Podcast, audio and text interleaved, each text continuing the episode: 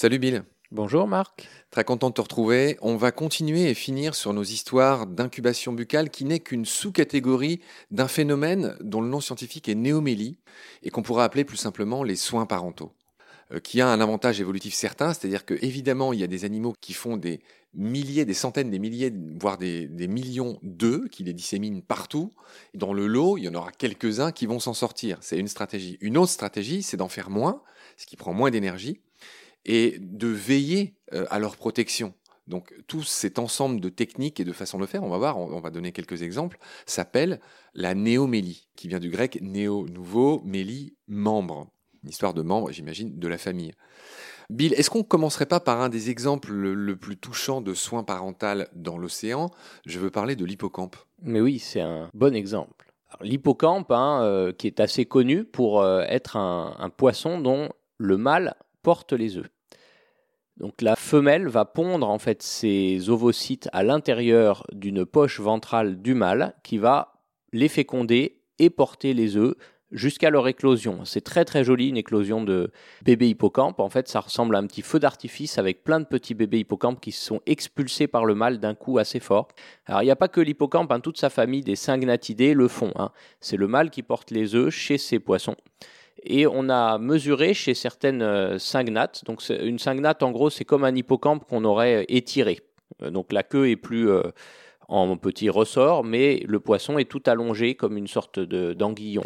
Je précise que c'est des poissons très connus des plongeurs qui s'appellent les pipefish, poissons trompettes en français, et qui ressemblent à des hippocampes horizontaux comme tu l'as très bien décrit. C'est ça, c'est un hippocampe horizontal, et donc chez ces poissons-là, c'est aussi le mâle qui porte les œufs. Et en fait, cette poche ventrale, elle est située très proche du système digestif. Et on a mesuré euh, que, en fait, quand le mâle trouvait la femelle assez attrayante à son goût, la femelle qui lui pondait les œufs à l'intérieur, il faisait un effort et il menait tous les petits jusqu'au terme de la grossesse, en quelque sorte.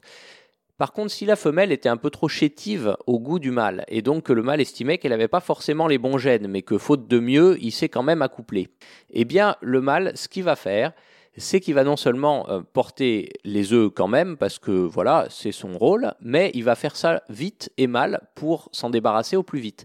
Et donc, il va en profiter pour digérer certains des œufs, euh, afin de se donner des forces pour pas s'épuiser et pouvoir très très vite euh, s'accoupler ensuite, une fois les derniers œufs arrivés à terme, avec une nouvelle femelle qui sera peut-être plus à son goût. Ah, c'est incroyable ce que tu racontes. Euh, quelques généralités sur les hippocampes, ça me fait penser qu'un jour, il faudra qu'on fasse un épisode entièrement dédié. Ah, il y a de quoi dire sur les hippocampes. Au cheval de mer. Une cinquantaine d'espèces chez les hippocampes. Une queue qui bat à 20 Hertz, c'est-à-dire pas très vite. Une nage verticale, on l'a dit. Une queue préhensile pour s'accrocher aux posidonies, très courante dans les mers et les océans. Et pour en revenir à sa gestation, voilà, 5 à 1800 œufs pondus dans sa poche ventrale, tu l'as très bien expliqué. Cette gestation du mâle dure 4 semaines. Et tu as évoqué ce petit feu d'artifice qu'est la parturition. C'est étonnant qu'un mâle parture, c'est-à-dire euh, donne naissance, ah, accouche. Euh, cette parturition n'est pas immédiate et peut durer pendant 4 jours, ton feu d'artifice. Ce qu'on voulait faire dans cette émission avec mm. toi, c'est évoquer d'autres soins parentaux, cette fameuse néomélie que j'évoquais. Et dans un pays où j'ai longtemps vécu, le Chili, existe un être très connu sur cette question qui s'appelle la grenouille de Darwin. Si on est précis, c'est la grenouille de Darwin du Sud. Il y avait deux espèces de Rhinoderma darwini il n'existe plus aujourd'hui que la grenouille de Darwin du Sud. Celle du Nord est une espèce éteinte depuis les années 80. Malheureusement, Rhinoderma rufum, rufum, je ne sais pas comment on doit dire. Voilà, et c'est une espèce de grenouille qui vit en Patagonie, chilienne et argentine pour ceux qui connaissent bien dans les coins de Concepción au Chili et de Neuquén en Argentine. Et cette grenouille de Darwin, elle a plusieurs choses qui sont particulières. Elle a un nez très pointu, elle est très belle, elle ressemble à une espèce de feuille morte. Euh, elle vit d'ailleurs dans cette litière-là. Et elle pratique une incubation non pas buccale, mais dans ses sacs vocaux. Comme tu le sais, les mâles ont des sacs qui leur servent à attirer les femelles pour chanter, ces espèces de poches de bajou. on les voit bien quand on voit des qui se gonflent. Euh, et donc les petits de la grenouille de Darwin du Sud sont préservés jusqu'à ce qu'ils deviennent des petits têtards dans les sacs vocaux de cette grenouille de Darwin. qui a été euh, aperçu euh, par Darwin, qui a fait un tour en Amérique du Sud dans son épopée sur le fameux Beagle. Cher Bill, est-ce que on n'enchaînerait pas sur un autre record de soins parental qui est extrêmement émouvant, qui avait été raconté par Jean-Claude Amezen notamment dans Les épaules de Darwin. Est-ce que tu nous parlerais pas de cette petite pieuvre qui s'appelle Graneledon boreo pacifica Oui, ça c'est le record du soin parental le plus long étant donné que cette petite pieuvre va protéger ses œufs pendant 4 ans et demi. Alors, c'est pas vraiment le soin parental le plus long, mais c'est l'incubation la plus longue, hein, parce qu'on a des animaux qui vont prendre soin de leurs petits pendant beaucoup plus longtemps, à commencer par les humains, mais si on va dans l'eau, euh, simplement les orques qui vivent en colonie euh, matrimoniale, avec parfois même plusieurs générations, même la grand-mère, les enfants restent auprès de leurs parents jusqu'à avoir même eux-mêmes des enfants et continuent.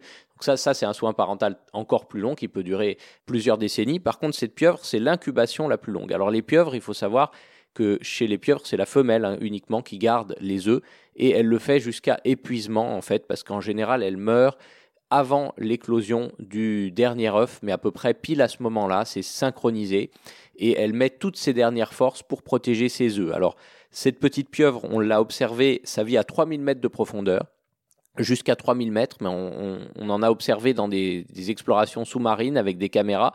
Et il y en a une qu'on a observée à partir de 2007, comme ça, en train de protéger ses œufs.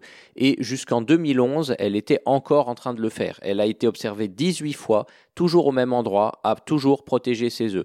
Alors, ces pieuvres, elles ne couvrent pas leurs œufs comme vont faire des oiseaux hein, pour les réchauffer. C'est des animaux à sang froid. Donc elle protège les œufs pour les oxygéner, pour les nettoyer et pour les protéger des prédateurs. Et pour ça, elle utilise toute l'énergie de son corps pour euh, protéger ses œufs. Graneledon boreo pacifica appartient aux céphalopodes, euh, au groupe des céphalopodes. Marjorie Rossian, qu'on avait reçue dans Baleine sous gravillon, nous avait très bien expliqué que, effectivement, la caractéristique chez les céphalopodes, c'est que la maman qui couvre les œufs meurt systématiquement. Elle ne peut pas élever ses enfants. Elle ne peut que protéger les œufs, mais elle ne peut pas les élever. Ces animaux sont tellement intelligents que certains scientifiques pensent que si en plus les parents pouvaient les élever, comme tu as dit plusieurs fois, ce ne serait pas nous qui aurions conquis la Terre, mais ce serait peut-être les céphalopodes, vu leur degré extrême d'intelligence. C'est effectivement quelque chose qui empêche qu'ils soient encore plus intelligents. Ils le sont déjà énormément. C'est justement le fait que, les parents, en fait, les céphalopodes euh, vivent extrêmement peu de temps. Ils vivent 1 à 2 ans maximum, euh, ce qui est étonnant, et donc ils ne peuvent pas élever leurs propres enfants. Et c'est étonnant euh, quand on pense à leur intelligence. Voilà. Oui, parce qu'ils peuvent en plus apprendre des autres, mais du coup ils ne peuvent pas apprendre d'une génération à l'autre. Et apparemment c'est ça vraiment qui les freine. C'est ça que disait Marjorie, que je salue au passage. Bill, euh, on va s'arrêter là pour cet épisode. Je te remercie beaucoup pour tes lumières. Merci à toi. Je te retrouve très vite pour la suite. À bientôt. Salut.